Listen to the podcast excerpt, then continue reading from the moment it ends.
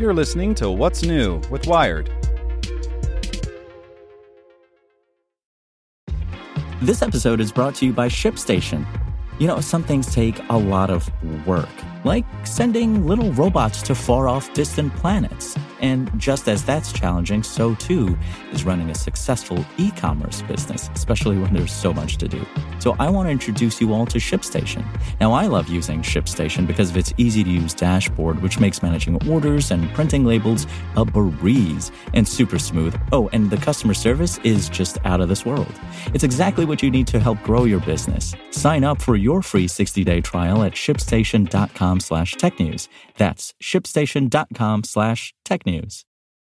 This podcast is supported by Tools and Weapons, the podcast hosted by Microsoft Vice Chair and President Brad Smith.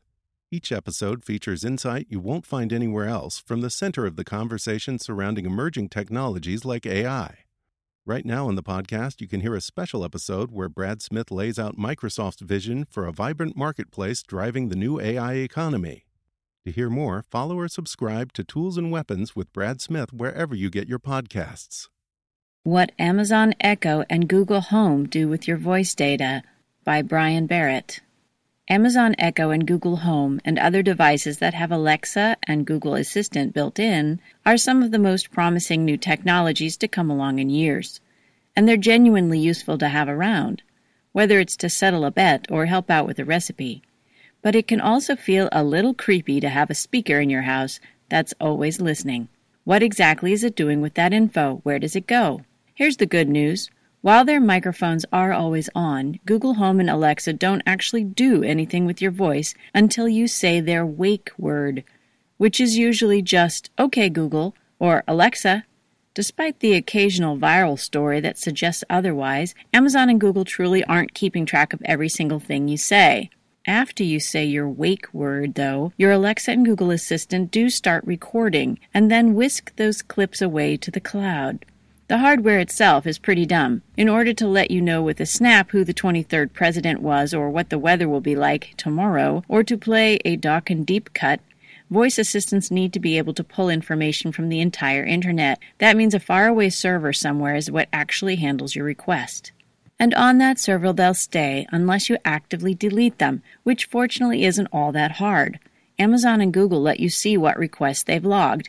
In your Alexa app, go to Settings, history to see what Amazon has on file and to delete them one by one. If you'd rather do a mass purge, if you'd rather do a mass purge, go to Your Devices, Echo Dot, Manage Voice Recordings.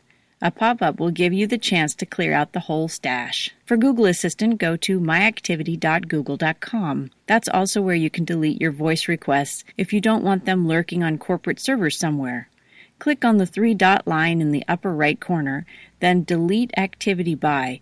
From there, you can set a date range today, yesterday, last seven days, last 30 days, all time, or custom, and the service whose interactions you want to nuke.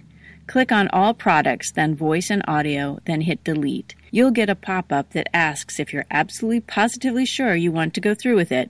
Click OK because you do.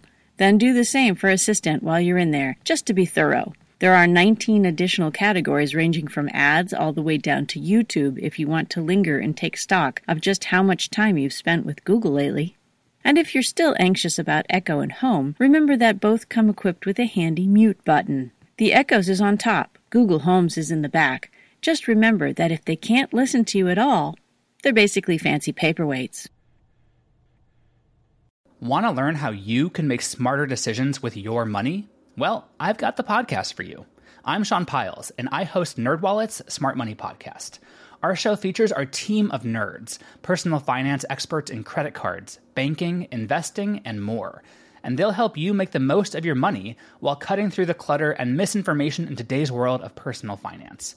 You'll get clarity on strategies to help you build your wealth, invest wisely, shop for financial products, and plan for major life events. Listen to NerdWallet's Smart Money Podcast wherever you get your podcasts.